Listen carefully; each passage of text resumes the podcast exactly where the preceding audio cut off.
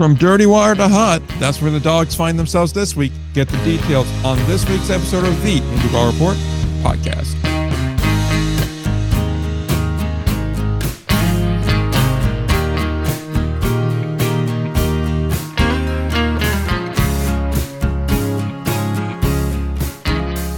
Episode 260 of the Indie Ball Report podcast. We're just back again, another episode. I'm not even going to attempt to make the hot dog joke I was about to try, and I will probably Oh, I cut like that whole section out joke. because, yeah, because I mean, really, we're talking about the Chicago dogs a lot, and like it's they got like everything on a hot dog out there except for ketchup, which uh, is kind of weird to me that you wouldn't like you throw like sesame seeds and something and a pickle on a hot dog, but ketchup's the bridge too far. There's something about like in a pickle you could have worked with too, or just leaned all the way and been like, "I got a hot dog, Ryan Spring and buns on this week's New Ball Report podcast," and then just see the retention fall off. You know, so if you've been following along on the Twitter, we'll we'll cue you in on all that Chicago dogs talk that we're doing, and um, I will address it by saying a lot of this I got tipped off to, and I spent the past week vetting it, and it seems to be pretty legitimate, but it's obviously a developing story, so we'll update as needed, and we'll stay on this until there is a resolution. We'll say. Now, what the resolution looks like, who the hell knows? But you know. It's gonna I look like want- the Ruby Ridge standoff. What do you mean? I was hoping more Waco, but whatever. Hey, one and the same, my guy. So the Chicago dog story. Uh, let's get into that before we go further off the rails, because there's probably about a 30 minute bonus episode in here somewhere that's going to get lobbed off. But plus side, it's going to make this editing process a little bit easier. So hey, And the worst content in Indie Ball Report history becomes the best content in Indie Ball Nation history. The circle of life, it moves us all. It doesn't it? Though. Tell me about Chicago, man. So, if, and for the listeners, I mean, I I've have some background what's going on. I've had some conversations on my end too, it, but I'm learning a lot of this. I think as you are. So, I, I might ask some questions here that seem like, wow, this you have no idea what's going on. Uh, yeah, funny you should ask. So, Nick, the floor is yours, my guy. It's just always important to have a surrogate for the audience in here. You know, that's And if the audience is clueless, then I'm the best surrogate there can be.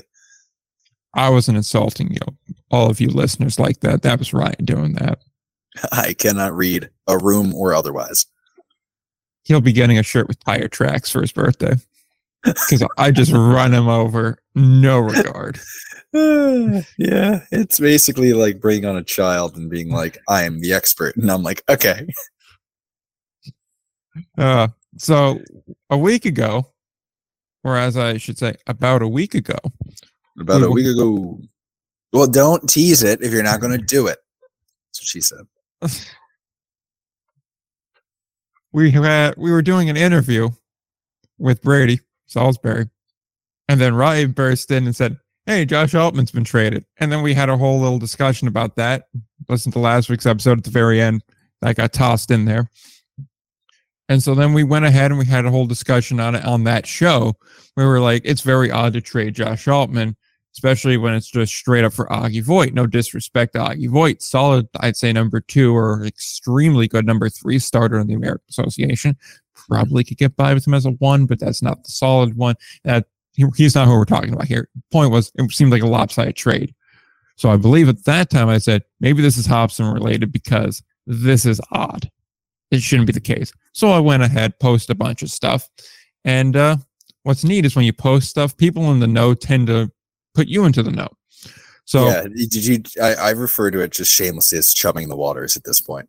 oh yeah, If I know there's something, but I don't know what, I'll just report on it as much as I can, knowing that someone will say something. Yeah, Well, even I better- like that we're using the same the same theory. yeah, exactly. And like to give a little bit more insight on that, if you say something that's like a little bit wrong, not wrong, but like a little bit misleading, someone immediately chimes and goes, you know, that's not right. And they're like, oh, Mm. well, then tell me what's right. And then all of a sudden it's like, okay, now we have a base to work off of now. Ninety-five percent of our life online for Nick and I is Mm-hmm. just that song from Grease. Tell me more. Tell me more. Did they have a bad relationship with ownership? Hey, ownership comes later on. Hey, I'm there.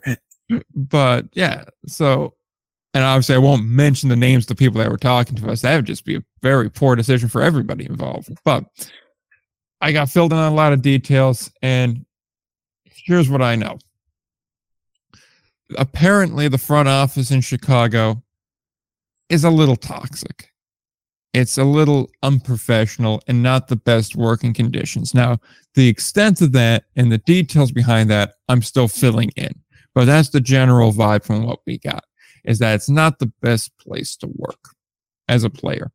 We know at least one player had an opportunity to play internationally, i.e., uh, in Asia or Mexico, and they turned down that opportunity because Chicago had promised them a contract that was very enticing.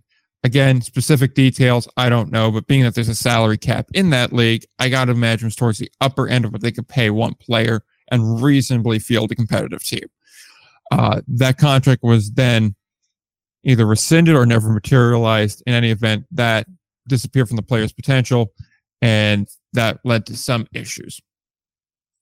Again, we know what player. I'm not going to say what player.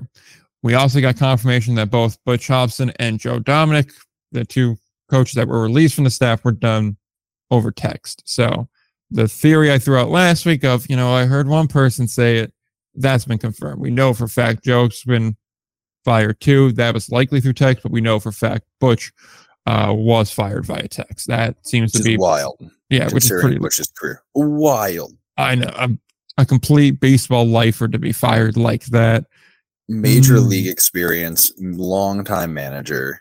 That is I thought when that was said, I was like, there's no way to get confirmation on that because you did mention that previously to me. Yeah. And I was like, it's gonna be so hard to confirm, dude. It's because that's something that anybody who's aware will be ashamed of and try to downplay and people won't want to talk about it. But good lord. Yeah. Good lord. I mean, he was I mean, a major league manager. Hmm. Right? For Boston. I believe so, yeah. Yeah, dude. Like that's crazy. I mean, that's why, like, at first I didn't want to believe it, but at the same point in time, I'm kind of done, like, saying, "Oh, I don't believe anything." But yeah, no, three years with Boston. Yeah, fair enough. Fair enough. I mean, good. I mean, it's just shocking to. I can even hear it and still shocked by it. Yeah, it's just shameless.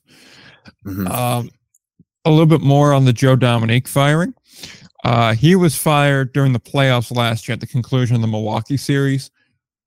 Uh, I don't have double confirmation on it, but I do have one that did say the reason for his firing was he had requested from, I suppose, to be ownership or the front office. I don't, don't know which one in particular, but I imagine this would come more from ownership because they're more in control of that budget.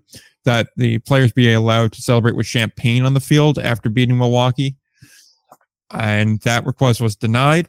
And then he was fired the subsequent day. So the following day, he got canned right before a championship series. So we'll roll that into the alleged category, but the circumstances yeah. around it do seem to check out. Yeah. So it, I don't know what to make of that, but if that was why you fire your hitting coach during the playoffs, that's a very thin skinned reason to fire somebody. That's, that's wild. Yeah. So, in addition to that, we also know that at least six players have been rumored to be retired. I don't know for certain. We know one dog has retired. That's Lidge, and the league made that public. So that's probably unrelated to all of this.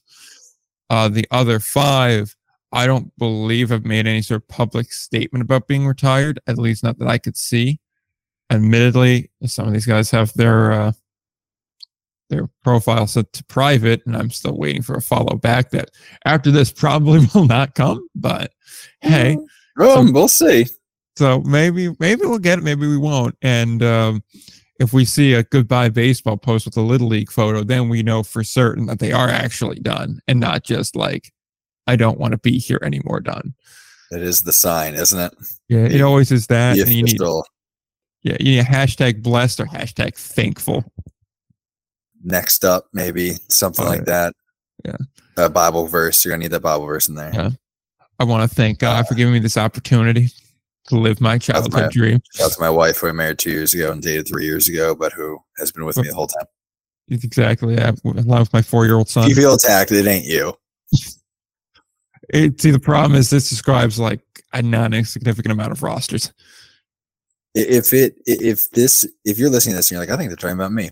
We're not, and we also are.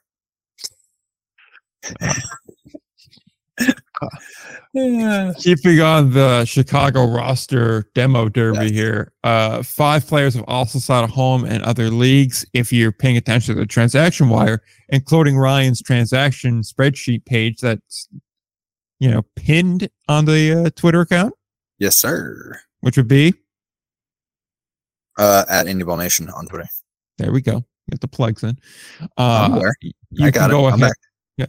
you can go ahead and quickly see who went from Chicago to other leagues and other teams.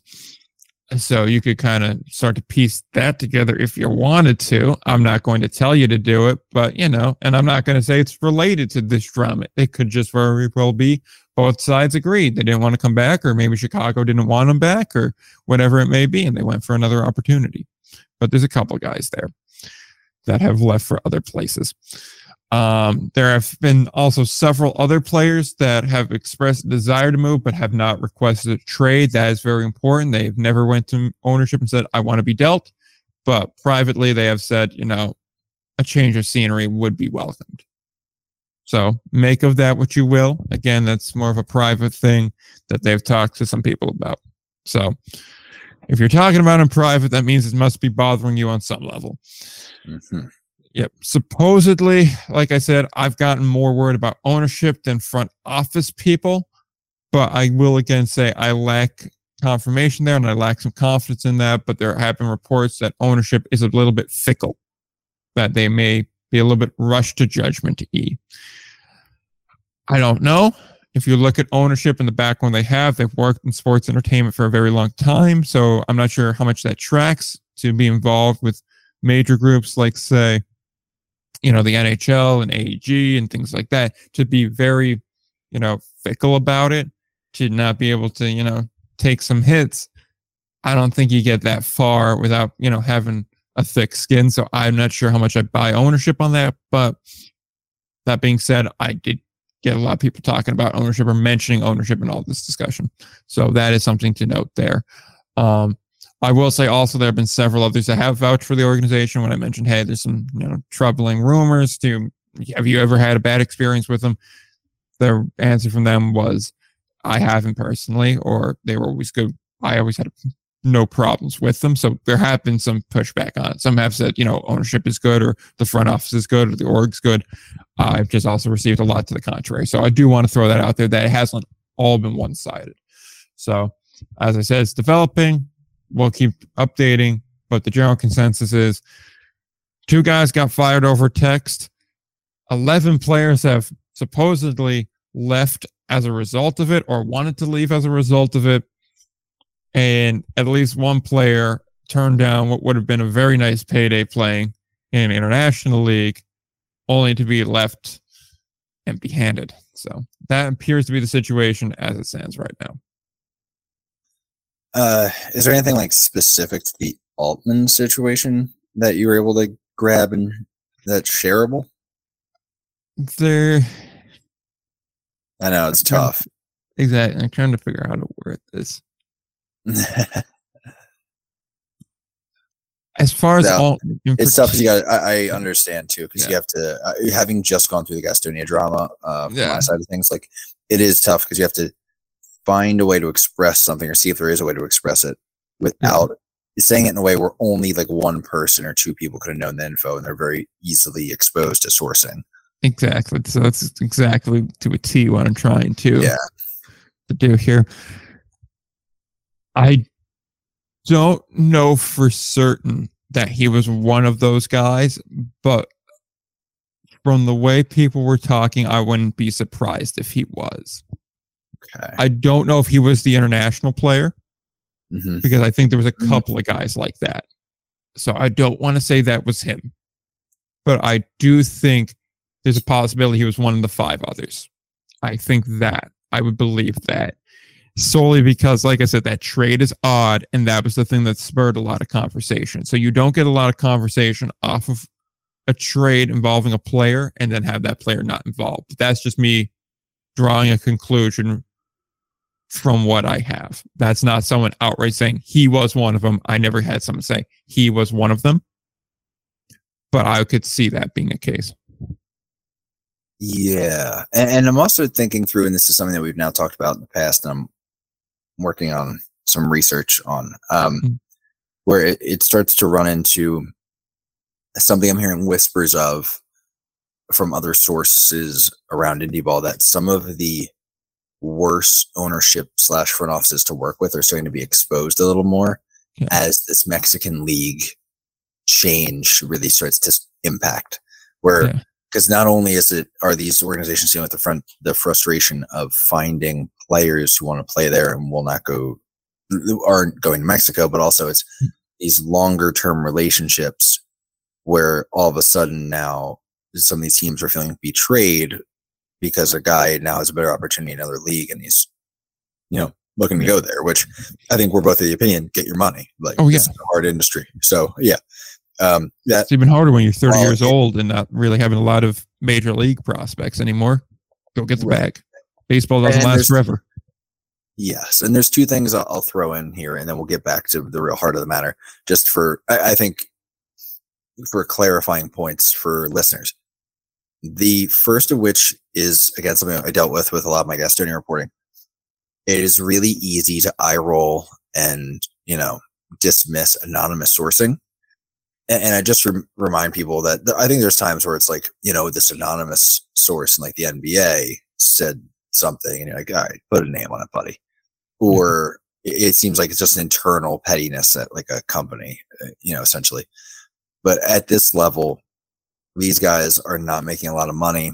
They are not, they are risking a lot by putting something out there.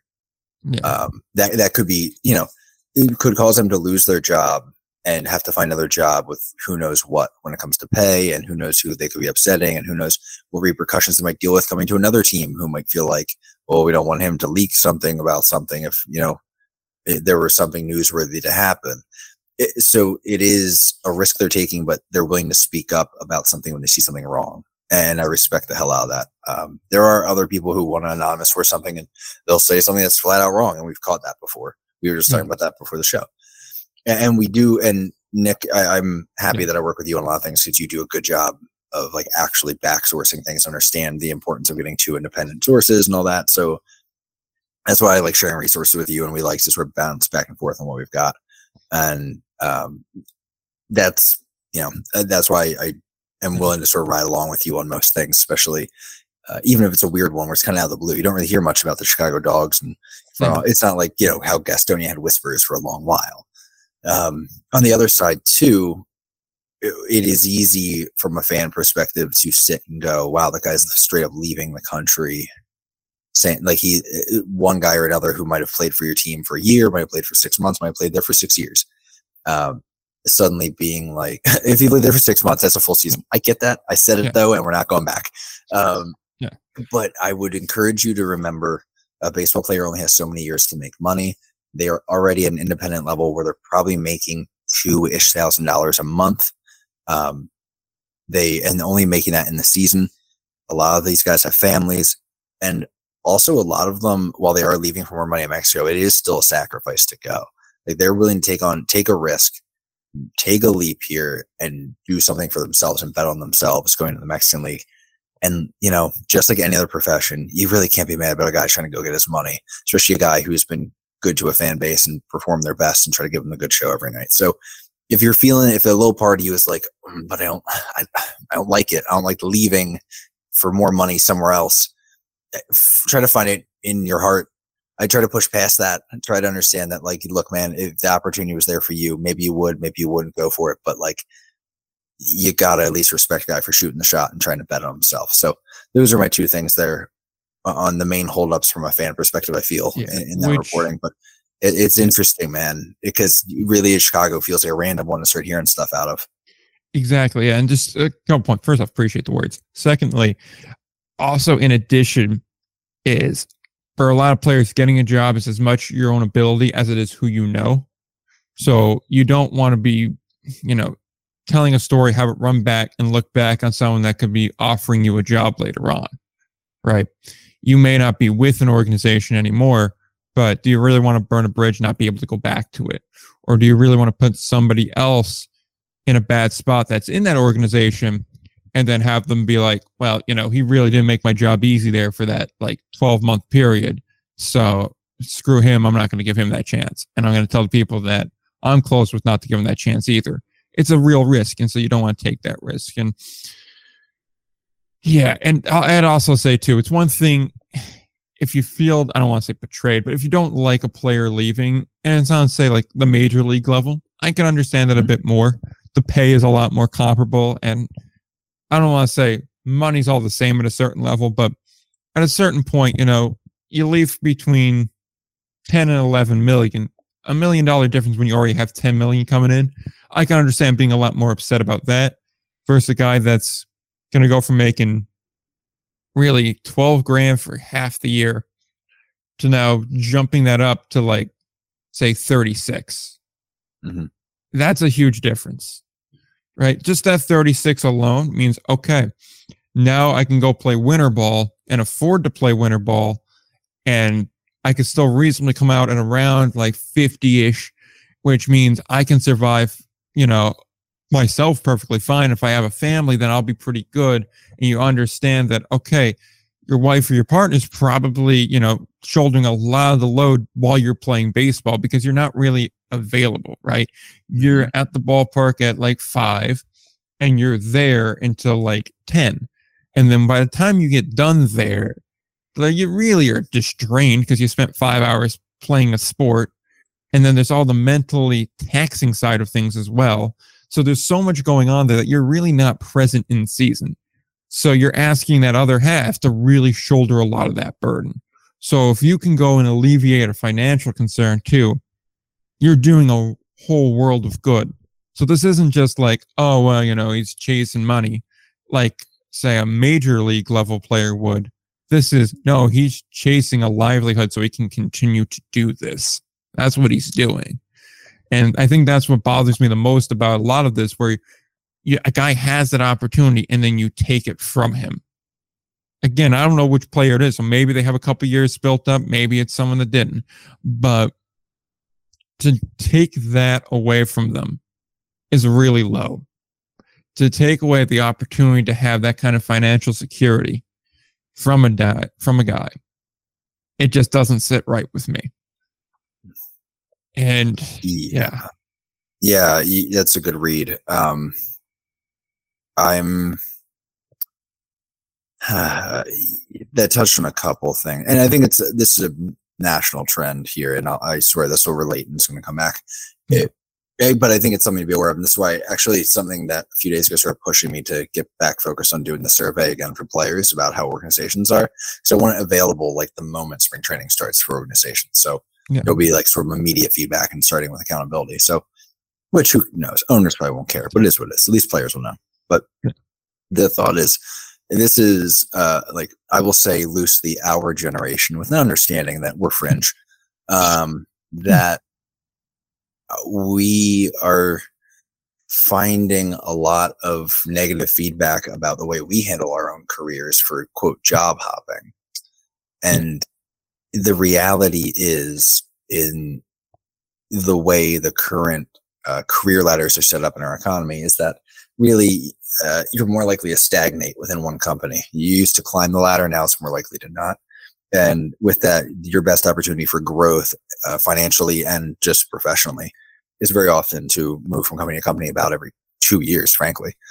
And that is sort of echoed throughout. And you look specifically to baseball, that forever free agency was nothing. I mean, at first it was everything in the original indie leagues. And We really get down to it, but it was it became nothing where you play for the same team forever yeah. until they said you're done playing for them.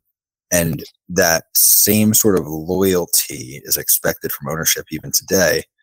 Well, now understanding that is basically built in many ways for free agent. Think about how in Major League Baseball, it's all about free agency. When are you going to be a free agent? Because that's where hmm. you can start to get your money and get your choices in order and choose where you want to be and all of that. And it, it, there are very few careers that are really like that, where you have such a limited window to do the job, and honestly, limited opportunities to go other places. So for an owner to suddenly be like, "How dare you?" or just kind of generally have that vibe of like, "Well, like we'll see about that," or make things difficult, it's just wrong. And that's whether we're talking about you know your left fielder or if we're talking about your you know ticket window person. It's just not the way to do business. And I think that everybody should note that. That's why I think that hopefully getting that survey going, getting good feedback on it, it's going to be important because I think it, people should know if they're walking into an ownership situation like that. So I don't know that I would have. And I'm pretty, you know me, I'm pretty in the yeah. weeds on good and bad front offices. Uh, with that too, it, it's an entitlement that multiple ownerships have, whether it's when we hear about a lot or not, of, you know, when it comes to player housing, maybe, or employee housing, of like, you know, hey, everybody wants to work for a baseball team. Everyone wants to play baseball. I'd play it for free. And, you know, they should be lucky. They, they should be lucky to even have this. And how dare them want something more? And that might sound crazy, but y'all, I've heard it from over half a dozen owners that I've talked to. I've, I've, I've heard hmm. that mentality. No, hold on. Owners slash GMs, called that. Because okay. uh, it was probably less than six, but when you combine the GM conversation, when it comes to decision makers, it just depends on the organization who's calling those shots. So, um, it, it's just that's a mentality. It does not work. That is not how you build a healthy environment and economy within an industry. So that mm-hmm. needs to be reconsidered immediately if that's starting to it continuing to flourish within leagues. Because at the end of the day, you'd play for free, but nobody's asking you to. That's you know? the that's what I was going to say. So it, you got like, what are we doing? Yeah. Yeah. And, and comes starting to get into the the boring macroeconomics of it, I can back away from it. But it's just it is a larger trend and one trend nationally in every industry we need to start to probably nip a little bit because man, if we're only worried about the feelings of the people at the top, we're gonna be in some trouble here. Yeah. We were worried of if we were worried about the feelings of the people at the top, we never would have started the revolution. We would have never had this great country. We would have never had Dollar Dog Night. What's going to be great is if I cut that Dollar Dog bit out, then that's just going to oh, be. Oh, like, I know. Zero context, but if you know me, you still won't be surprised. It'll feel normal. but I, I will say the macroeconomic rant is uh, is the point though. It's that yeah. I understand like they're lucky to be playing and like every player knows like I'm lucky to have the opportunity, but at the same point in time you're you're talking about like they're unskilled workers here. This isn't like just replacing a janitor whose job is to sweep and mop that anyone could do. Not anyone can go out and play baseball on a professional level. These guys are still highly skilled. You're still going up against guys that were largely all drafted, spent many years in a minor league system being developed, developed, and for one reason or another, injury, age, stagnation, development, whatever it may be, over, you know, they got a better prospect at the position they were at, and they're just like, hey, we're done developing this dude. Whatever the reason may be for leaving or not being an affiliated ball anymore, they have this now. That's just the reality of it. That doesn't mean they're untalented. It means they're still extremely talented. They're still probably in the top, what do you say, one, 2% of people to play the sport be able to do it professionally and be able to hit a fastball coming in at 90 an hour. The average dude that's like, I'd love to play baseball for a living, can't do that. A and B, if you're just doing indie ball, I got news for you. You're not doing that for a living. That's a side hustle, mm. dude. Like monetarily speaking, it's a full time grind. Mm-hmm. It's part time pay. It's year round work for small pay a few months of the year. Exactly. So we're clear. Um, and yeah, I mean, if we're getting into what's you know difficult, what is skilled labor and what isn't skilled labor? I mean, I'd, I'd offer that skilled labor is playing baseball. I'd offer that not skilled labor, not skilled work that takes talent would be inheriting a bunch of money and buying yourself a team with your daddy's money. If, you know, your mm-hmm. name was also at one point, your last name was gracing a ballpark in New York, for instance, perhaps around Flushing if we're talking skilled labor. Well, I mean, to be fair, to it's be skill to ruin. It takes some skill to be able to mismanage a team. It takes time to start and run failed nightclubs, and then start and run failed baseball teams that were handed to you pretty healthy. I don't know who we could possibly be talking about, but any case, Certainly nobody who also said that people should be lucky and feel blessed to have empty apartments with no furniture. Certainly not. I think Rick White listens to this podcast. I don't think so. I get a funny suspicion he doesn't. I don't think he does anymore. if he ever did, he won't come back around here no more. Dude, I don't want to be negative on this one, but again, it's that we're, if you feel like we've been negative a couple episodes uh, or a dozen, I, I do think it's one of those things that in the off season, if you're making news, it's either because you signed somebody, in which case it's a quicker analysis, or it is It's something under the surface off the field that probably requires research. So it also demand like deserves to be discussed in in bigger detail. Yeah. So but that's not what you're in for. Sorry, there will be plenty of nerdy baseball talk. I promise you that. You know me. You know Oh, that's the whole back half of this episode. We, we Oh, will buddy, actually do it? the review that we've been saying we're going to do for three It's weeks now. gonna get a little sexy. What? But Mommy, I got a banger of a DM involving Pecos League. I'll have to tell you off pod. Um, okay, perfect. So, but getting more into the actual specifics of some of this here, we talked a bit about Butch being let go. Uh, obviously, Joe's case is more in the speculative realm, or at least unverified realm, we'll say. Uh, should that be true? Champagne, as we said, that should not be a deciding factor on firing somebody. Especially And- not that way. Exactly. Or at that time. Yes. Like the kicker is they still would have been in Chicago. So you could have just called them up to your office and fired them. Yeah. Unless it was a late night sort of thing, which has mean- the energy. It does have some Willie Randolph energy, I will say that. Mhm. Fire one off. Fire at 2 a.m. in the morning. Feeling big late at night. Oh, you think this is about you? Yeah. Oh, you think it's about you? It's about me. Then, no, we'll see. See what it's about. Yeah. So that's just that's a problem there. I am interested to see of these six guys how many are actually retired and how many are just like retired till June. hmm you know that i'm curious about. Um i want to know who are going to be the other guys that are going into other leagues. We know like just looking at transaction wise there's like three or four guys that we could probably we don't know for certain but we could kind of confidently like say all right this is our list to work off of here. Hmm so, and again, if there's any enterprising individual that wants to go and look up those transactions, you can do that. I'm not going to confirm or deny any names because, again, I don't want to put anyone in an awkward spot. But, and also, I don't know the full list. I have some good ideas and a decent lead on two or three. But Mhm. even still, I'm not going to say one way or the other on that.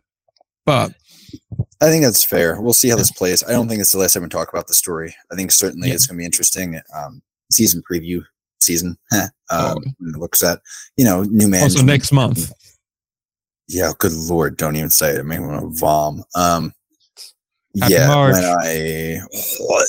Um, birthday is doomsday for me, big guy. Um, means we're about to be in season. and I am not ready to go. Um, but anyway, uh, I would say.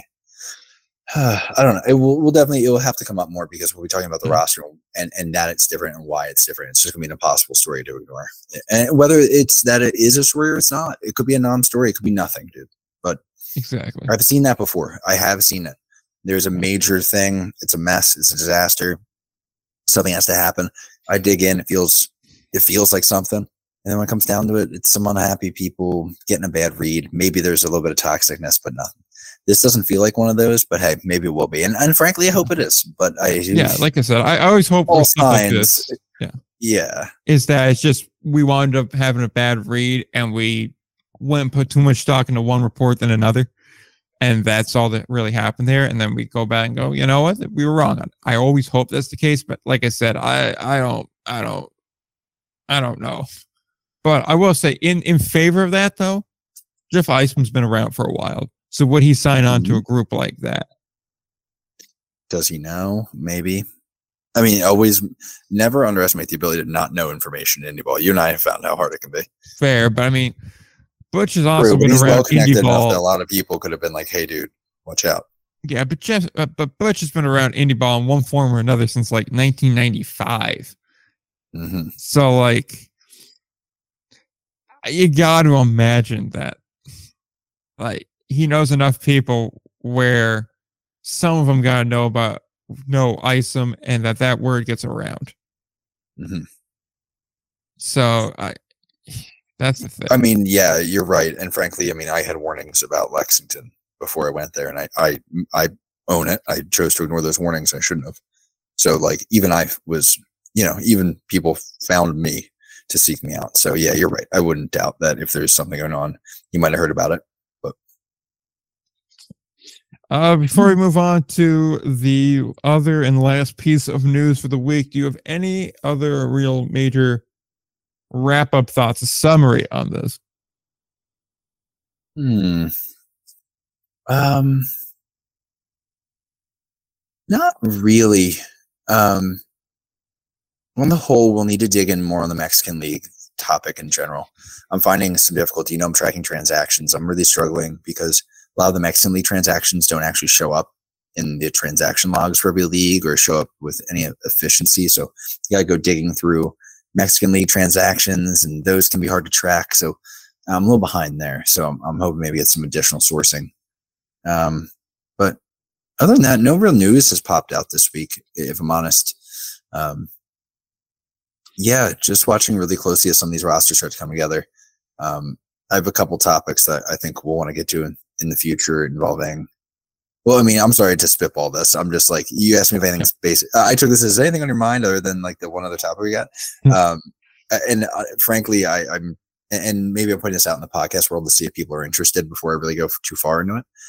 Uh, I'm I'm starting to dig into use of the inactive uh, inactive list in the Frontier League because there's some weird usage of the um, inactive list among teams. Specifically, the one I'm seeing is Gateway.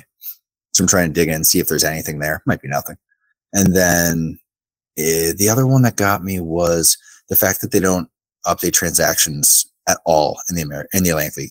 Every Atlantic League team has most of a roster, just so you know, Okay. but they have like six transactions listed max for a team on their transactions page. It's just a nightmare, and it shouldn't be allowed to fly. It's not allowed to fly like that in the Frontier League.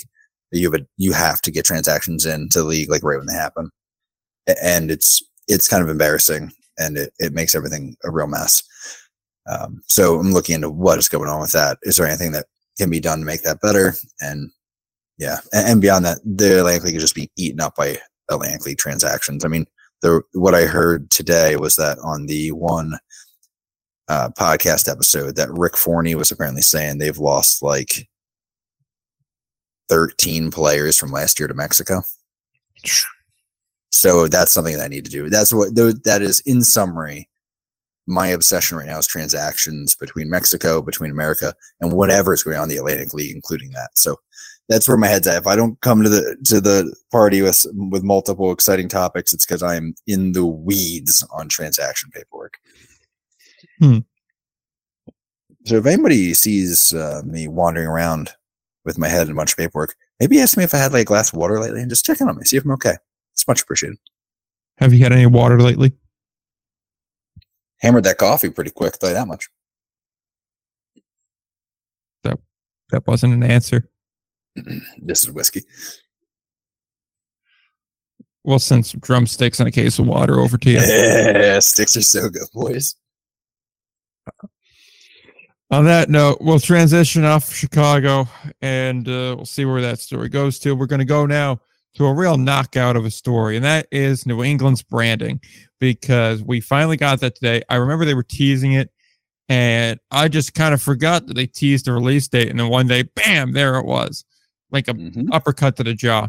So let's describe this logo as we always do on an audio medium, which is to say, describe logos because that works great. and then we'll go through some of the details of it and we'll get really into the weeds on our thoughts on Yeah, it. it feels like a podcast like game is us trying to explain we pick an indie ball logo and have to explain it to the other person without saying like one of the words you can't say like from the team name the other person has to try to guess it we'll pocket that for now, but that is definitely a slow Right, week type is- of episode. That is so. We're still going to use that. That point, is so but us. That is the most indie ball report, indie ball nation crossover thing possible. We're playing like some mixture of charades and Pictionary, or it's actually kind of like that. uh It's like that heads up game. You know, Mm, yeah, yeah, yeah, yeah, I feel you. Damn. okay, that's good. Good Yeah. pull on that one. So this logo, uh, we got a bulldog with baseball backwards baseball cap, Mhm. uh, in the center with crossed baseball bats behind it, but we only see the top parts of the bat, and then on either side, uh, there is a boxing glove there. Above the dog reads knockouts with little rivets on the top and bottom of each letter, and then New England above the title. Knockouts, that's just kind of a generic standard typeface on it. Uh, the significance behind the font of knockouts is as listed in the explainer graphic. The intense characters combined with solid ribs pay homage to the South Shore's industrial history. Not the only South Shore in Indie Ball now. Uh, the Mhm. gloves, the boxing gloves, pay tribute to Brockton's infamous ties to the sport. I think it would be more famous than infamous. infamous Yeah, I don't know about infamous. Easy. Yeah. Yeah, That's a negative connotation. Yeah. Uh, the ties obviously would be Rocky Marciano and Marvelous Marvin Hagler. Uh, the Bulldog with fierce teeth, teeth and an intimidating face. The Bulldog represents the bruiser personality of every boxing champion. There's also some other logos too, a secondary, tertiary, and word mark. Uh, the secondary would be a fall-on boxer in or not boxer. Well, I guess it is a boxer. It's the Bulldog Boxing. It has a little crown on it that has KO on it. It's in trunks and has a belt. Uh, that one is called the one two. Obviously, is you know boxing term. Uh, the primary alternate features are champion boxer preparing to go to the preparing to go the distance. His belt is visibly displayed, actively ready for its defense. The crown atop his head is a spin-off of Brockton's nickname, the City of Champions. The tertiary is labeled a true KO. It is the riveted K from knockouts with a uh, the bell you'd see for a boxing match in there, and they're set up to represent a giant KO. The term KO was coined as a shortened term to the boxing phrase knockout. Obviously, we all know that. After a knockout, the bell rings three times to signal the match's end. Our secondary alternate combines both of these elements into one, and then the final one is just a script word mark that says champions and the city of in the same or a similar typeface to New England above the primary logo. Uh, that one is labeled One City, One Fight. Brockton's history should never be forgotten. Today we pay homage to the one and only City of Champions, although apparently Joliet's also called the City of Champions, for what that's worth. The last Sea of Champions there. I was trying to get Lexington to go that way too. Yeah. Uh, the colors are named after boxing terminology. So jab, hook, overhand, bell, and canvas. Uh, jab is essentially just a dark blue or a navy blue. Hook is like a powder blue or Carolina blue. God, I want to spit saying that term as a Duke fan. Um, overhand is a reddish or an orange reddish, I guess it would be like red orange undertones. You get what I'm going for here. Bell kind of has a mustard yellow look to it. Um, it's like an off yellow, I guess. And then canvas is like a reddish white, an off white kind of thing. There's some other ones, some other secondary logos or colors in there as well, but those we don't know what they actually are. They just have the fancy boxing terminology that's in the Mm. press release that are in there. So uh, that just about covers all of it. Do you have any real thoughts on this logo? Yes, no, maybe. Um, Quick thing is, I, have a confession to start things, which is um, what is it, that was nice. son? by the way. I caught that. I caught the yes. No, maybe you can repeat the question. Yeah. Um, Malcolm, Frankie Muniz. Shout out to his NASCAR career.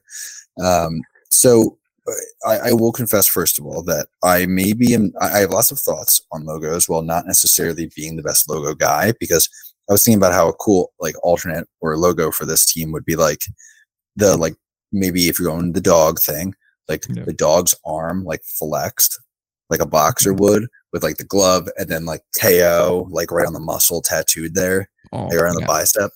Yeah, and then uh, I don't know. Have you watched Always Sunny? a little bit, not much. Where there's a scene where they're trying just to meet some guys to be friends with, and they have like the flexing thing, and then they realize it doesn't look like that at all. Looks a little bit phallic, and I was like, oh, that's just what I'm describing. That is almost almost got uh, almost got a uh, you know n- not to you know jump on the Chicago Dogs territory. Almost show. got My God. uh, almost got a wiener on the hat there. So yeah, I was like, hmm, maybe not. So yeah, you know, all in all, I should shut up. But I will say, I mean, this is fine. I think it's good. Frankly, Jackie, my wife's her first reaction was, "Oh, it's like it's cute. I like the dog." And like, dude, I hate to say it, that's a lot. That's most of what you're going for. Oh, it's cute. I'd buy a shirt with that on it. You know? Yeah, no, Yeah. I, I agree. I think it's really nice. I'm gonna Yeah. be interested to see when these uniforms get announced. And I should say another nice little point about this uh, Frontier League page article is uh, it mentions that they're going to have four uniforms: a home alternate, a Mhm. road alternate, and a home and road primary. So I'm interested to see what they look like. I think there's some real potential here. I hope to God we don't have a powder blue logo because our jersey set because I think they've been overdone. It's hell and overdone. Yeah, we, Actually, we- that yeah, that dark color, by the way, could be a cool top color. Where I was even thinking going to canvas color instead of just a white home jersey. That's, That's, what I was thinking. My The canvas Don't is like a road white could be really. Phillies have the off whites they wear on like Sunday day game or like day home games, and Oh, they're yeah, actually Cleveland had cool. those too for a little bit, didn't they? Uh, it- it's not a bad look, man. I, I would consider, it, especially for like an old school town, kind of like Brockton up in New Hampshire, like or not, not New England. Like that would be a vibe. Brockton's in Massachusetts, sir. Yeah, no, that was. Please get your New England states correctly. my, my best friend, he's living up in uh, New Hampshire right now, and it's, I'm trying to talk him back down from it. So there's been a lot of New Hampshire talk lately in my life. um, New England is very nice. It's, it's a very nice part of the country. Yeah, no, that's why I'm making the pitch. Well, it's like February and March up there. Hmm. Um, Season of the So, six. I, I I'm glad you said it because I was going to. Um, Oh, yeah, God. man, it's just uh, it's tough. Uh, I like it. I I think this is a good logo. Honestly, it's been such Yeah. a sloppy rollout that I was kind of like, I don't know if they're gonna be able to land this plane. Honestly, uh, I think it's been good, and I think that's a good. They needed a win, and I think that this has been a win so far. So let's see if they continue it. Yeah. I, I this is an organization I'm rooting for and a community I'm rooting for. Um, I've been kind of negative, but it's because they've not done a lot right so far. But this is this has been very alert and very organized and very. This has felt like the first thing from them where I'm like, okay, like they went through the proper channels and did this right. So that's I'm feeling good about that. That makes me happy. Yeah.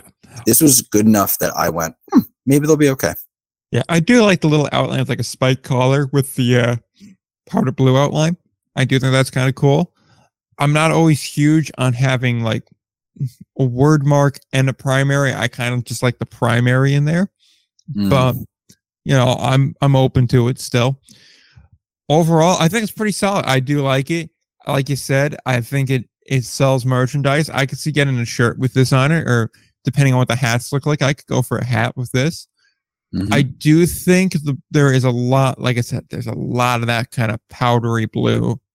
I'm not huge on this like what what what do they call it again? I'll use the term they used i'm not big on this hook color Mm. it, it does seem to be a little overpowering in the main. Um, I would have liked to see a little bit of change up there. Maybe they tried it and it just didn't look good, but I'd be interested in seeing some other possibilities on that. But that's really my only critique. I think it's a solid logo. Um, especially given the current style of design, which is not my most favorite because I prefer more of a classic, timeless kind of look. And I'm not necessarily sure that's what this is, but I also don't think have some design- Sunday morning cartoon vibe or Saturday morning cartoon vibe. Yeah, a little bit. It's way better than I than I said about the Evansville thing. I still defend that Oh. Evansville Otter looks like a Nick Jr. cartoon, and I'll go to my grave. I- that. I disagree with you, but I understand where you're coming from. So, you know, I think of this current era of design style for logos, it's definitely up there as far as ones I really like. I will say some of these secondary ones, I think the KO. I don't know how I feel about the KO. I feels a little bit much. I do like the little dog here. I think the little dog secondary logo could be kind of cool. And the City of Champions script, I think it's just kind of nice to have. Um, I will say I wish they would have rolled it out a little bit better than the way they did. I think that's a fair yeah, that's fair. critique. But you know, that said, I always thought what would have been cool is if they would have been able to do like some sort of partnership with like I don't know, a local like gastro pub or tavern or something like that, and do like either an unveil party as part of a watch party thing for something. Like being that they're New England, one of the big things for New England is the Beanpot tournament. So while they were playing the Beanpot, obviously you picked the BCBU game. You could have had a watch party for that, and then during say the first or second intermission, either unveiled the jerseys or unveiled the logos, and I think that would have been really cool. And it would have been a great way to engage the community. You could have done a whole big event around it, and it would have been a nice thing to see. Maybe you could still swing something like that for the jersey reveal because it says in the coming weeks. And obviously, now that we're in March, we're really in the heart of like big sporting event season. So you can go ahead and make something work, maybe with March Madness as like a watch party for a Final Four thing. Obviously, that's a little bit more very beginning of April, so maybe that's a little later than you'd like to do for an unveil. But still, it's something you could do. And I just would like to see a larger community event where you get people in the community to go and show up for this.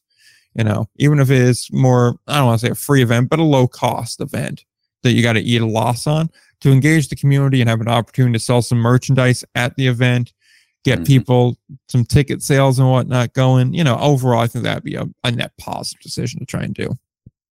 Yeah, I, I'm 100 percent with you. I, I am not gonna. I, I, almost don't have anything to add. You kind of said exactly what I thought. Yeah. Um, but other than that, I think it's solid. Yeah.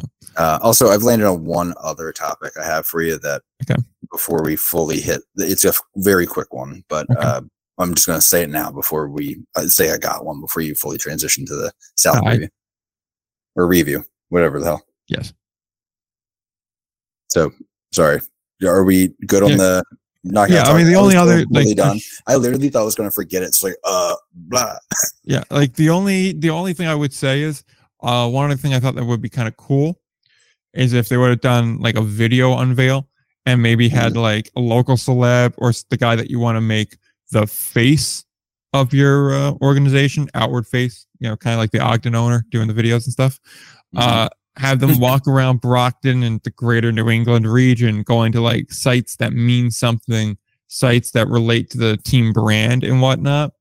And then, if possible, and you still had like the old gym that they referenced here, like the the trainers that were the big deal out there. If that gym still exists, yeah, uh, Peronelli, if uh, or Petronelli, if they if that gym was still around, have like it the video end with.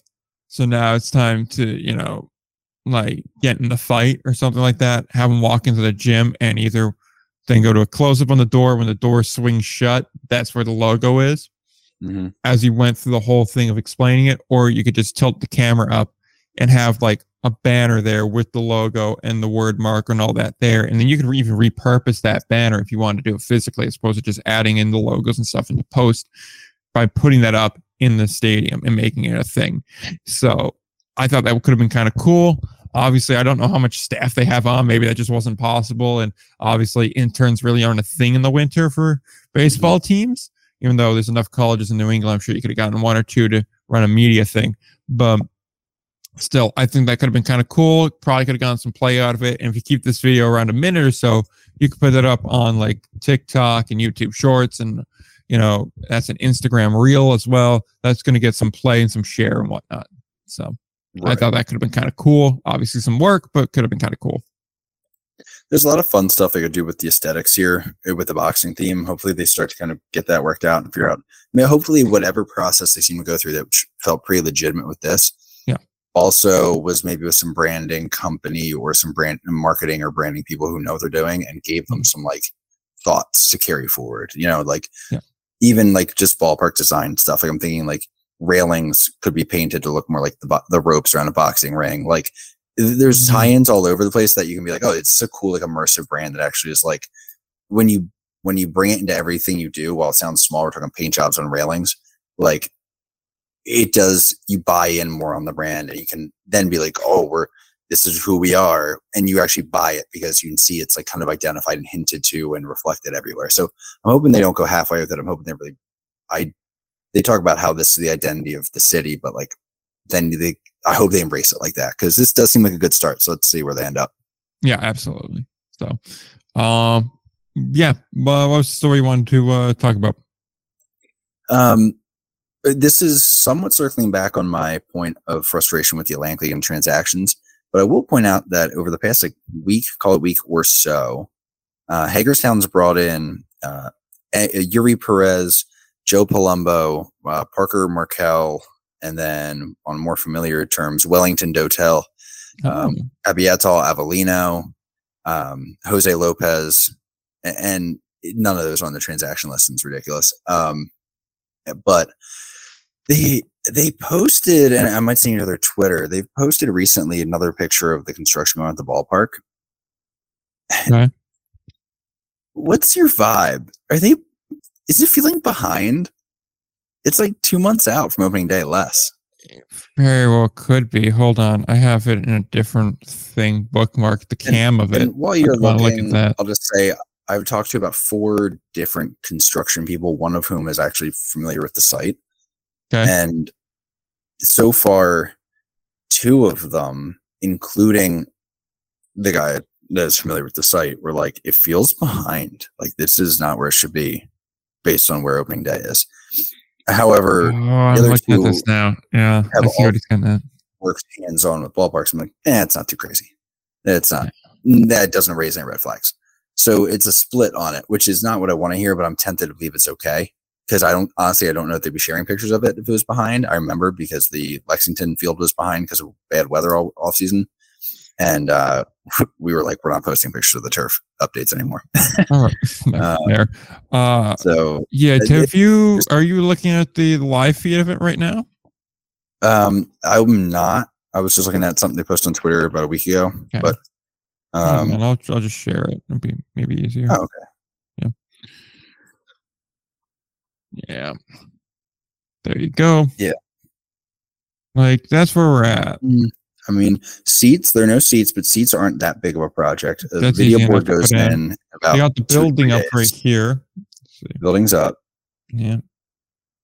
Got um, board up. Turf is probably uh, can go in about a week. It should go about. It should be about three weeks. Yeah. Also, if you're putting turf in, please, please, please, please, please, begging you, have some games on it before you put your professional players on it. Yeah. Like, right just trust me. Right here's uh, need some work done. Probably, maybe. No, mm. no, that's not gonna be the bullpen. You wouldn't have a cement wall there.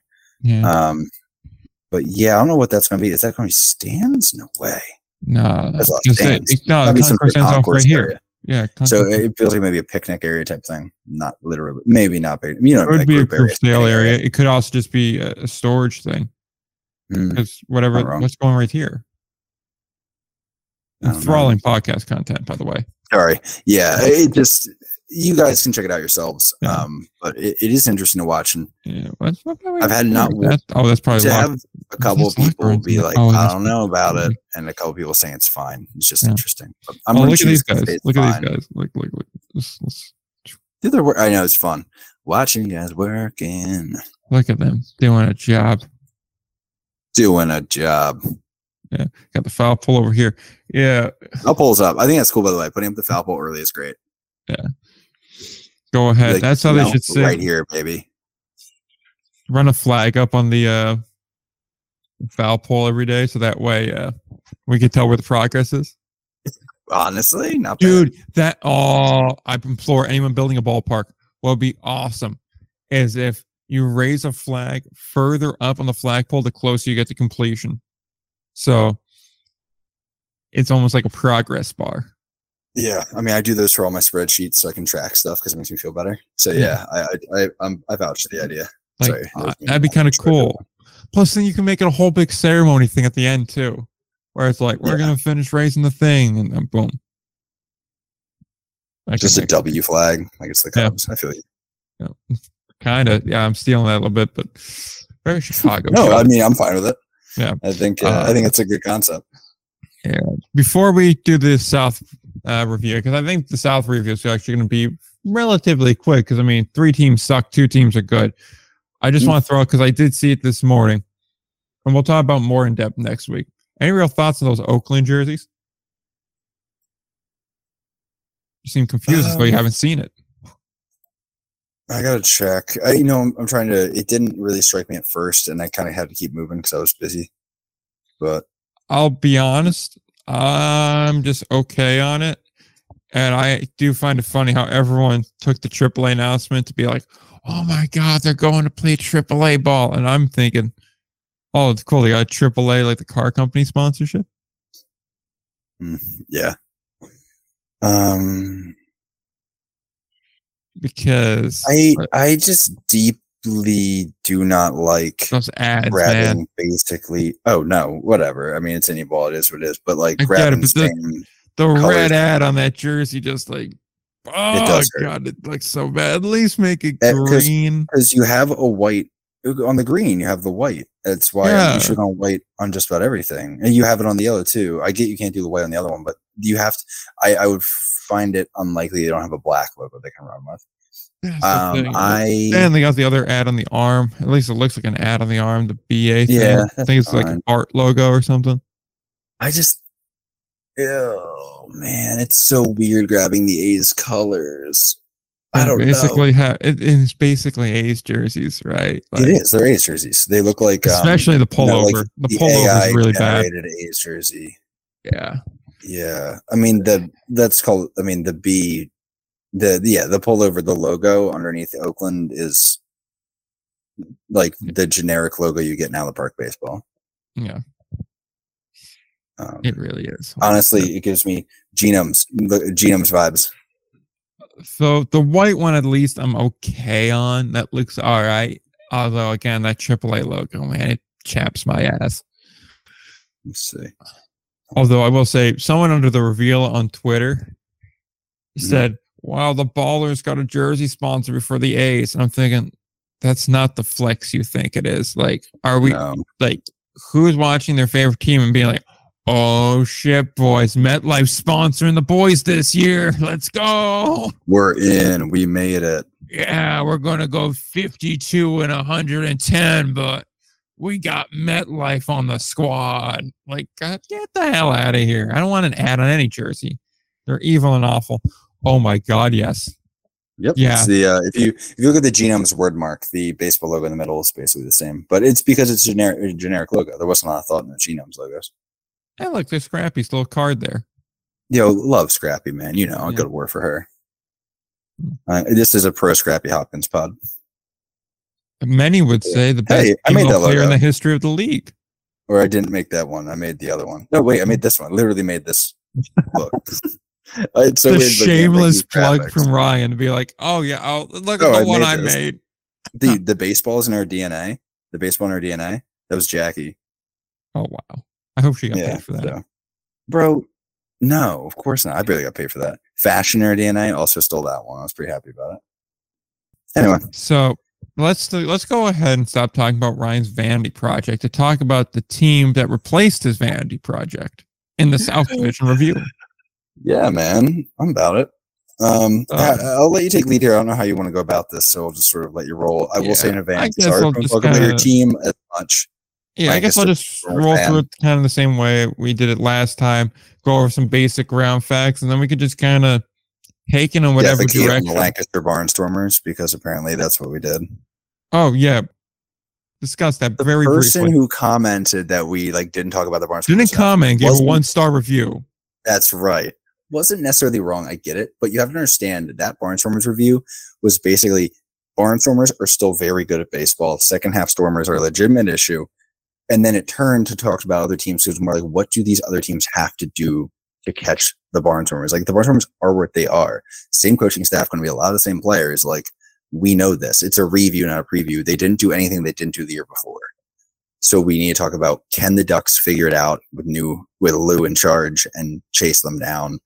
What went wrong for them and the other teams this year that didn't last year? So if you're not happy about it, well then maybe your team should have done something different than they did last year. But they did the same thing and it was win a championship. Congrats. Sorry. Yeah, like we talked about fair? them. We mentioned that. Yeah, that and also they were a bit upset the grade we gave Ross Peoples in the manager review, which again I'll defend because I believe it was a B. It was either B or B plus, but I'm pretty sure it was B, B. which is pretty good considering your teams only showed up for half a season two years. Thank you. That's what I was gonna say. Said it. Like, yeah, they showed up for the half of the season that matters, and yeah, if you're only gonna do half the work, pick the half that counts. Oh, facts. So, like, look, I'm not hating on that, but like at the same point in time, you can't expect me to give them the same grade that I would give like Jamie Keefe just because you won two championships, one of which you probably wouldn't have won if Gastonia had gotten their shit together off the field. So, you know, just saying. Facts. I mean, yeah, I think you nailed it. It is what it is. That B Look, is I mean, it's a very impressive run. It's show for it's back to back half. championships and the most, maybe the most difficult any league to win. So, We say we will. Only forty percent of the teams make the playoffs. So we talk about hardest to make it out of the frontier. True, but not easy to make it in the Atlantic. yeah, which I will say though, they do benefit from, from the half system. Oh yeah. if they didn't have the hat, that's I think that's part of our reasoning why that B was there. If you had like saying that's a fourth place team in the North Division if there were no halves in 2023. So And I believe 2022, I'm pulling it right now, they were a second place team. so and they would have they would have made the wild card. But fair. Okay, so they has one. yeah, right. So I'm just saying now let if they get into the playoffs again, if we make the colossally dumb decision to do that report card again, then Hmm. then we'll revisit it and I'll be way more open to upgrade it to a B plus, maybe an A minus. But like, look, I need to see a little bit more. I'll put it like this: if we gave Mike Pinto a B plus, Ross Peoples getting a B is fair. Mhm. yeah. So there we go. Now update And one. and I'll say the other thing too. Yeah. Yeah, I sat in your ballpark in 2021 while people were openly yelling that Ross needed to lose his job. I heard it multiple times. So settle down like you weren't calling for his job two years ago. Now that we've addressed that. All right. So ALPB South, uh, High Point, best record 78 and 46, 41 22 in the first half, 37 and 24 in the first in the second half, plus seven overall in the record. So very good. Gastonia, 79 and 47. Same record as High Point in the first half, second half, one more win, one more loss. Two more games played. They get screwed because winning percentage is a thing. And that was a worse year for them somehow with nine fewer victories. But still having the most victories, I believe, in the league, if I'm not mistaken. Right? Or would they be Mhm. second? I'm pretty sure they'd be first. Uh, run that question by me one more time because I feel like I got confused in the middle. I already can get the answer. So It was High Point had the best win percentage in the league, yeah, but, there was question marks had the most around that. wins. Yeah, Gastonia had the most Yeah, wins. is the question. and there was that sketchy rain out at the end. Yeah, so there was that. Then after you get these two near 80 win teams, there's a little bit of a drop off. Charleston would be third overall, 56, 23 games, dude. That's crazy to see, ain't it? yeah, 56 and 70. It is still three more wins than they had the year prior, though. I had 24 and 39 in the first half, and then 32 and 31 in the second half. If I have that written down correctly. Um, yeah. And then Spire City and Lexington damn near identical records. Uh, Spire City 49 and 74, 26 and 37 in the first half, 23 and 37 in the second half, and that's 18 fewer than the win pr- than the year prior. However, the year prior they were what team were they? No, the genomes, baby. There we go. I've, I've sent And their DNA. I was yeah. Oh boy. Shout out Uh, COVID testing Three minutes that gift. Lexington's the last team, 49 75, 31 and 32 in the first half. And then they had a beautiful second half under Barry Lyons of 18 and 43, seven wins fewer than the year prior. High Point won the first half, Gastonia won the second half. Gastonia wound up going to the championship series to lose to those aforementioned Barnstormers. That's what we have here. Now yeah, I mean, discuss. every once in a while, I'm just absolutely smacked in the teeth by that start of the second half that Lexington had. like, I forgot that I always forget it happened, but good lord. I mean, what? So I'm trying to think. I was 62 games in that half started, I think. Something like that. Uh, what was that first half record? I'm sorry, man. For Lexington, Yes. 31 30, and 32? 32. Oh, all right, gross. So from there, they ended up, oh man, what, two and eighteen start? I think a two and eighteen start to the first half from there It's pretty because they were they were thirty one and thirty two, and then a few weeks later they were thirty three and fifty. At their low, they bottomed out at a thirty four and fifty six. So that was a three and twenty four run to start the second half. Goodness, dude, three and twenty four. I, I don't know why. It just I said it once and I saw I saw it in my head as like in the standings, a three and twenty four, and I was like, oh my god. It's pretty bad. There's some good boys on that team, by the way. Like Yeah. I want to trash those guys. Think they were in a bad situation, but and we talk a lot about what Gastonia was dealing with, but it seems Lexington had a similar situation with you know how little leagues weren't getting paid out money, and the team got sold after the season. So there's something. Um, yeah. I mean, that's but- boy, and and we learn more and more about the manager situation there too, and that was a bad deal.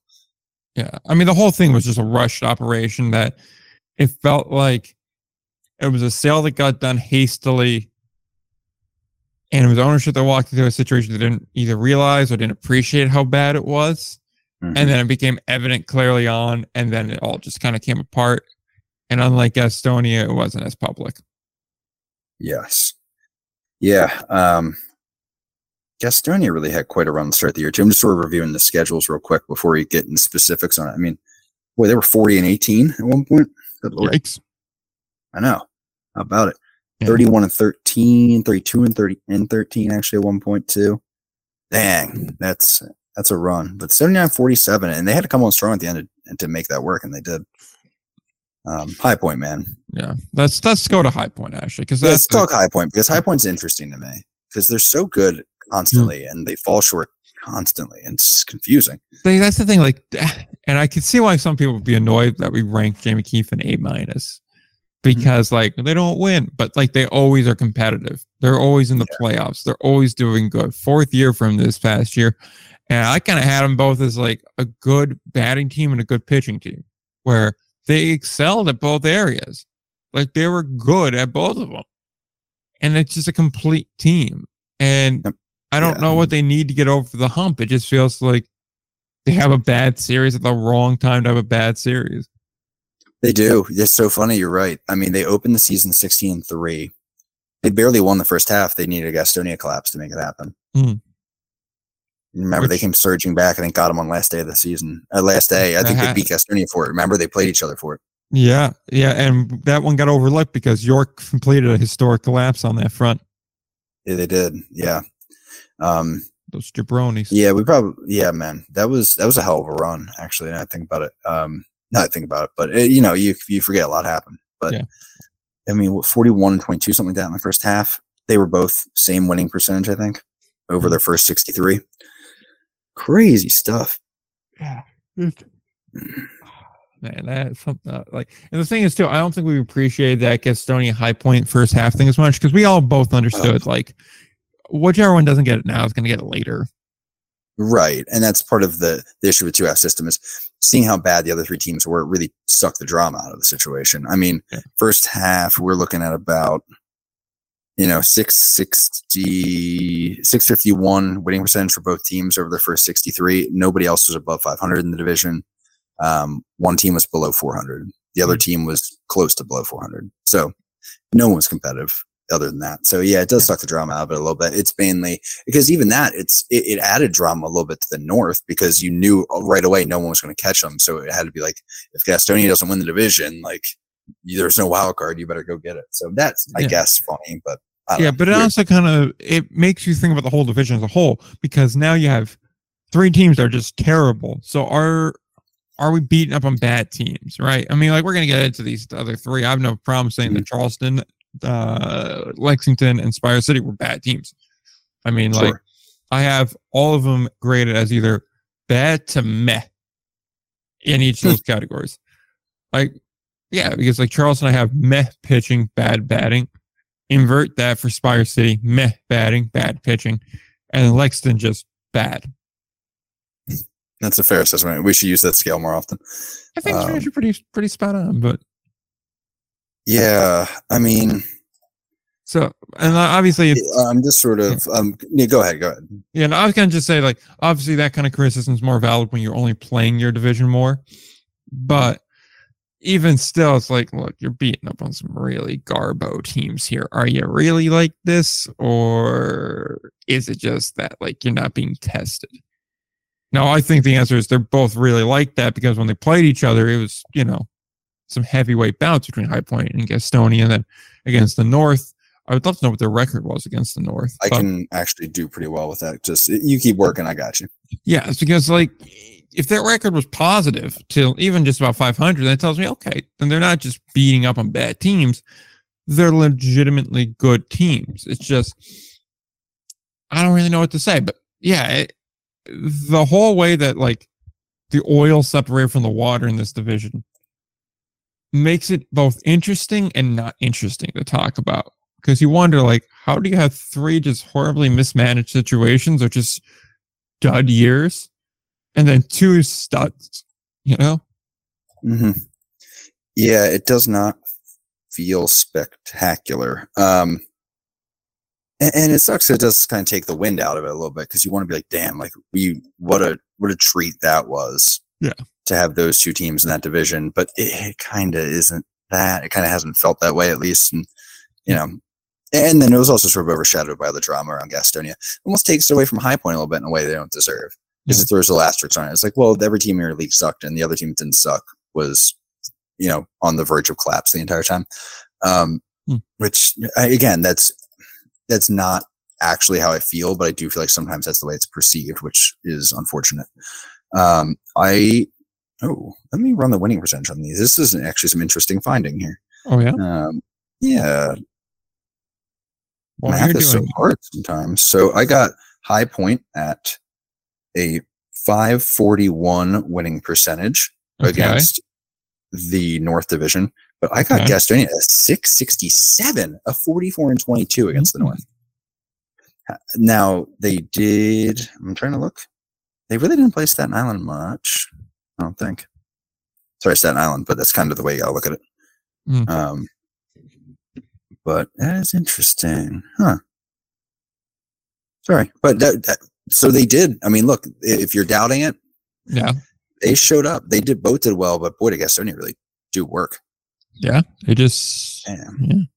that is that is interesting so i mean i guess it really does uh prove that they were just that good of a team Honestly, they were legit. Both of them, frankly.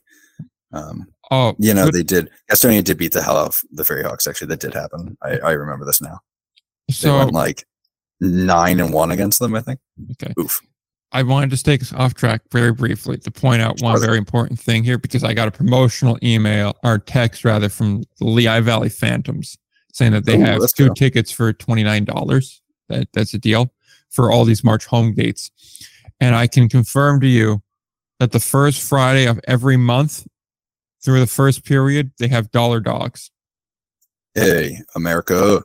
Yep, and also happy hour Wednesday, uh, Yuengling or Miller Lite two dollars every Wednesday game. Hmm.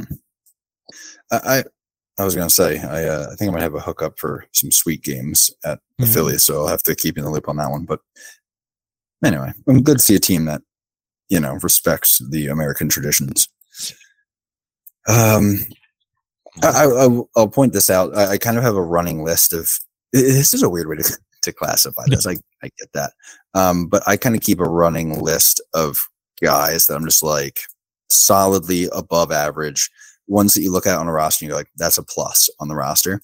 Yeah. Um, a- and, usually, I mean, there are less of those than there are not those. So we're talking about dudes and guys. Um, but I, I will say, I mean, among these teams, uh, Lexington throughout the year of their regulars had about seven of those guys I would call a plus player. Charleston, Spire City both had nine, and then High Point and Gastonia had 14 for High Point and 16 for Gastonia. Just sort of doing a quick look through. Like it's kind of it's a difference. That's a that's Yeah. a roster. It's a little bit different. And we don't talk about high points, you know, offense as much, and they did not. The the gap was offensively, but Ben Aklinski, DJ Burt, Ryan Grotjohn, These are these are uh, these are some Andrew boys. Wheel, Michael Russell, John Nogowski. Like, damn, son. Yeah, these are some guys. Bryce Hensley had a low key year, by the way. Yeah? talk about that, but yeah, he honestly it didn't look good on paper, but like the peripherals were good. What Luke hadn't lead if he comes back, which I think he is have a year. Went through 56 innings, but and, the ERA wasn't good, but everything else around it suggests he should have had a better year. So watch, watch Bryce, watch my guy. He's going To be uh, just. I was trying to figure out a way to quickly make a a joke about music and uh, baseball at the same time. Let's Rocking on off the field. There you go, nice. All right, I'll take it. It's, you know, not my best work, but it's good enough. I've seen worse. Yeah, but uh, I mean, what what's the thing? What do you want to hit on here so we can kind of follow a path? Because right now my brain's just grabbing things and saying them. So that's not really much. that- I'm kind of at the same point here because, like, the thing that I keep coming back to is like, I feel like nobody really exceeded expectations this division, but everybody just about met them. Like, High Point and Gaston were good, like we expected them to be. Charleston, and Lexington were bad, like they were expected to be. Although, admittedly, in the preview, I said Charleston, I could just see falling ass backwards into the playoff, which, you know, in theory, in the there was an outside shot of that, extremely Mhm. outside, but there was an outside shot of it in the end, but didn't work out. And then the really the only one that failed to meet it was Spire because everybody except for myself, I want to point that out, was Mhm, really right. high on Spire City and Mhm. they just failed to launch. So Yeah, you know, I I guess that's kind of like the main takeaway here. We didn't really talk about too many specifics with like Charleston, for example. But the thing is, like, a lot of these teams are just like, yeah, it wasn't good. They didn't get the batting, they didn't get the pitching, they didn't get whatever they needed. Mm, I don't know what else to say. Yeah. I mean, yeah, it's sort of. Like, I hate to just like isn't much else yeah, Yeah, I hate to dumb down the analysis and whatnot. Like I really do, but it- that is really what it comes down to. Like straight up, they just didn't get Uh, it. yeah, Like I, I and we there- could go into more detail about what particularly they didn't get, but I just they didn't get it. I I can give a little more where I really felt there was a difference. I think was depth, which is always a thing. I think a lot of the teams, especially in the Atlantic League, will find this. I think Pioneer League are more likely to find something where one team is just completely outgunned on a talent level, Hmm. um, just straight up. There's not much they can do. I think here in the Atlantic League, where uh, there's more high profile names, it's the first stopping point for a lot of the like high talent guys you start to see a bigger fall off on the back end of lineups. You start to see a bigger fall off on, you know, your backups, who your backup catcher is, um, your middle relief and late game bullpen guys. I, I think that's where you really start to see some holes open up. Um, a- and like the big one I'm looking at, um, i- a lot of times is like fourth or fifth starter. Like it, realistically, if you have between your fourth and fifth starter compared to your rival, you have one that it kind of hangs with your rival's fourth or fifth starter and one that's just behind and just probably shouldn't be a, a starter in this league. Yeah. If you lose that game, you know, a third of the time and the other team is 500, you're losing like eight extra games throughout the year. Like it's weird to think about, but like if you have a guy who's just costing you what roughly 17% of his starts more than, you know, the other team, like that right there is going to bite you. You're going to be losing, yeah, about a week's worth of games over the year to your rival if they just have an average guy who can hang. Um, and that's where you start to get it. I mean, if you look at Lexington's starting rotation right now, uh, from last year rather, I mean, Eickhoff was there, but he came and went. Um, none of those guys I would call like above average contributors were starting pitchers. They had four solid relievers throughout the year. Well, does Um, that go back to just to kind of cut in the Mm-hmm. experience factor on a lot of the managers on this front there, where Jamie's been Right. doing this a while, Goose has been doing this a while, Billy's been around the game for a bit, but you know he hasn't been a head manager for that long, so that that's a strike against Charleston. Mark's been around for a while, but he's bounced around to like three different teams in three different years. And again, I don't know how much more managing experience he has outside of this recent little run. So that could be a strike against. Barry Lyons, obviously new to the whole indie ball thing, so I don't have much of an expectation for him to have a built up uh, recruiting network. So that's a strike against there. And so it comes down to off the bat, failure to build a good roster. And then it really fell apart when you couldn't find replacements for guys as they started to either be released or purchased. It's fair. And it's also it's it's such a big ask to put together an entire roster. Like it's so hard because mm-hmm. I, I look at it. If we even stick to that, Spire City, I, I would say had four good starters throughout the year. Yeah, but and, and we saw that, but their um, their offense was soft at times, and they had maybe one good reliever throughout the year that I would call consistently good, like a above like a plus reliever compared to the league. And and he was a uh, he only pitched part of the year as Brady Feigl, and I would and he also, by the way, mm-hmm. to his credit, I would call him a plus for Lexington. So for two different teams, he popped up on my list as like a plus guy. So shout out to Brady. Um, but yeah, I, I mean, Lexington, I don't think they had a good starter among the mix. If you look at like the bats on Lexington, I really Connor Owings, uh, Thomas Dillard, JC Encarnacion, but like that, all of them had the sort of, I don't know. It, it's just, it is. That's what it is. I, I think you did summarize it well, which is there were two front offices that felt like professional front offices throughout this year with who supported their managers who were the right guy in the right spot. And it was Gastonia and it was High Point. Yeah. And those were teams that got the results. Those were teams that had the best roster. And, and there was no mystery to it. Spire City was obviously a, a weird in between. Mark's good at what he does, but you know, it's hard to bring guys into it, an operation like that. It's hard to make player to be named later deals when you aren't going to be around later. Um, Lexington was Lexington. Charleston had it together, but Charleston's offense. I mean, we know there were some always weird situations in Charleston. Uh, we don't talk enough about how bad that offense was. I mean, they had Bobby Bradley, Dwight Smith Jr., and huh? Like poor Troy Bacon and Joe Testa, and then we're just going out there and hoping. And they get up three runs, like, well, ball game. Like that's kind of what it was. It was one of the most irrelevant offenses I've seen in a minute. Um, I really Staten feel bad for Chansky. Yeah, and they put up more runs per game of Staten Island Lexington, but like Lexington was killed by that weird stretch they had. Then they were fine, kind of other than that. It was Charleston was just throughout the year scoring like three or four runs per game only. Um, they kind of kicked it up a little bit toward the end of the year, but there was a solid part of this year where you're just like, dude, what are we doing? Um, and you know, that's it's weird to see, but I, I don't know um, now I think that gets fixed this year. That's your silver lining for Charleston because PJ recruits hitters like nobody I've ever met. Um, if he can keep some of those bullpen and starting pitch, pitchers, that'll be a gift because he has not. Uh, he, so far, looking at PJ, I know this is not a preview, but I'm like I'm trying to give Charles. I've I've just dumped on Charleston quite a bit, so I'm trying to give them a spin. Oh, I'm trying to uh, give. PJ's going to bring hitters. PJ's going to bring your hitters. It's going to be the question of um, can he keep it? Because when he went to Lexington, he did not have a pitching staff, and I love PJ. He's not as good at bringing in pitching. He's, I don't think it's a priority to him typically. And then he went to New Jersey where he could bring his hitters again, but his, it, but it, good luck recruiting pitching to that ballpark. Um, yeah.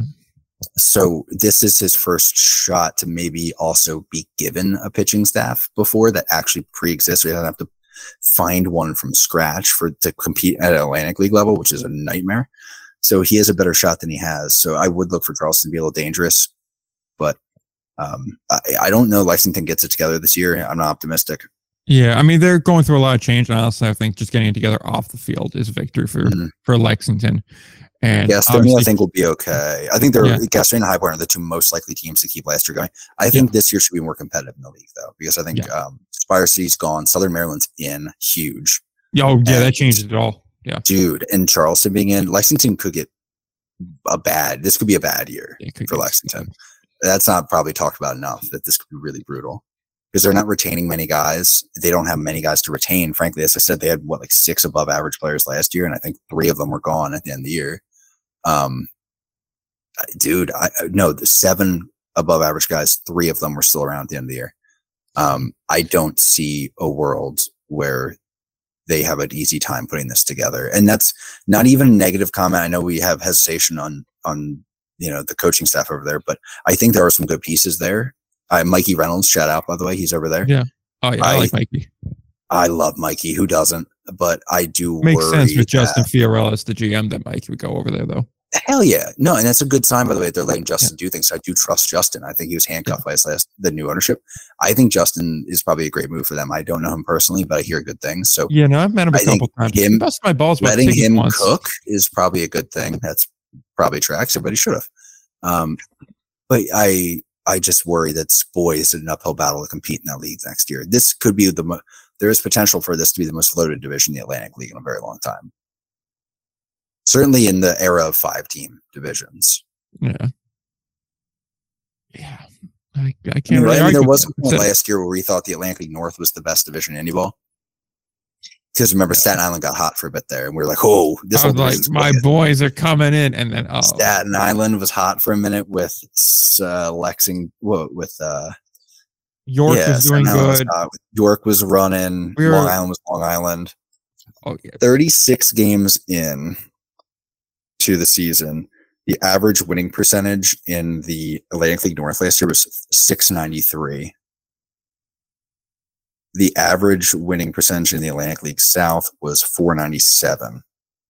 With, if you don't include our two stars of the show, it was a 362 winning percentage average between the bottom three teams. some boys are carrying there. That's tough. They were the three worst teams in the league. And I think the two best by winning percentage. Yep, they were almost the entire year. Good lord. Actually, the basically the entire year. Man. Yeah. Thing is, we have no real. Oh, yeah. I think we're starting to go around in circles on it. Yeah, sorry about that. I mean, it wasn't that I- in depth. We didn't really go through rosters, but it was hard to go through rosters because what are we going to say? The entire High Point roster was nasty. The entire Gastonia roster was nasty. And there were some stars of the show in Charleston, Lexington, Spire City, but they didn't have support. I mean, that kind of is what it is. And that's Hmm. what we're looking at and who might be able to fix it. Southern, obviously, Spire City is a different conversation, but that's Yeah. where we're at. So sorry if we didn't name as many players who want us to name in this one, but like, it's hard to because the two teams that really deserve named players, it's too many to get into. And then the other teams, it's like these guys, but also it was kind of not relevant. So it's tough. Exactly. So uh, that just about does for the review of the Atlantic League. I guess review of the American Association is up next. Want to do the American Association East? That way we could talk more about Chicago. Yeah, dude, let's stay on theme. I'm cool with that one. So All do that. American Association East next week. Uh, we'll see if we have an interview. I don't know if we will. I do know that there is supposed to be one the week after, if I'm right. So we will see. Uh, we just got one or two things to hammer out there, but we should have one within the next two weeks, and then one shortly thereafter too. So you'll know when we know. So that's all there is to it.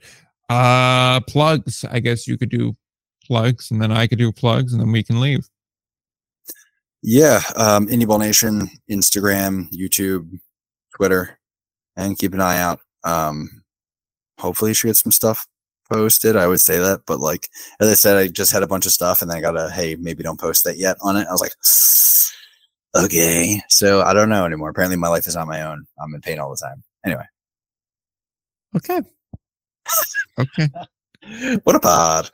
This is this is high level stuff here. Um Indie Ball Pod on Twitter, Indie Ball Report everywhere else. I'm, I'm not gonna lie to you, I'm gonna give up my my crusade on putting up off season content because I just don't know if that's gonna happen. It's so hard to do, dude. Uh, it will because it's supposed to be easy, but then it's been such a busy off season. It's been crazy this year. It's partially that too. And then there's also just like I'm not sure about you, but I have a lack of motivation to really get it going. Because it's like I want to do it. It sounds good in theory. Then I sit down to do it. I'm like, damn. There's so many other things I could be doing instead of this. Mine has recently really been I'm struggling with there's so much I want to do, I don't know where to begin, and then I Yeah. don't, or I do something all at once, and then like it gets 90% of the way done and it gets held up either by myself or someone else. So we'll see if I can break the trend. The good news mm-hmm. is I've in my like weird medium procrastination, I have a lot of the stuff ready for the season. So I'm my season content's solid already because like I know what I'm I already have that See, stuff that's go. the theory on what I'm going to switch to. It's just produce a bunch of stuff whenever you can, have it backlog, and then the more time sensitive stuff, force that out sooner. And the evergreen stuff, hold on to it to when you need it. We'll we'll take this off pod, but I I have some theories, and I think we should we'll, we'll have to go back to the planning meeting we need Yeah. yeah, for the season because I got some. I know how I want to do things. I think people like it, but I want to make sure we it makes sense with the two of us since we work together. But anyway, yeah. So now that you guys have been in that meeting, um, uh, thanks for listening. Until next time, don't forget to uh, play ball.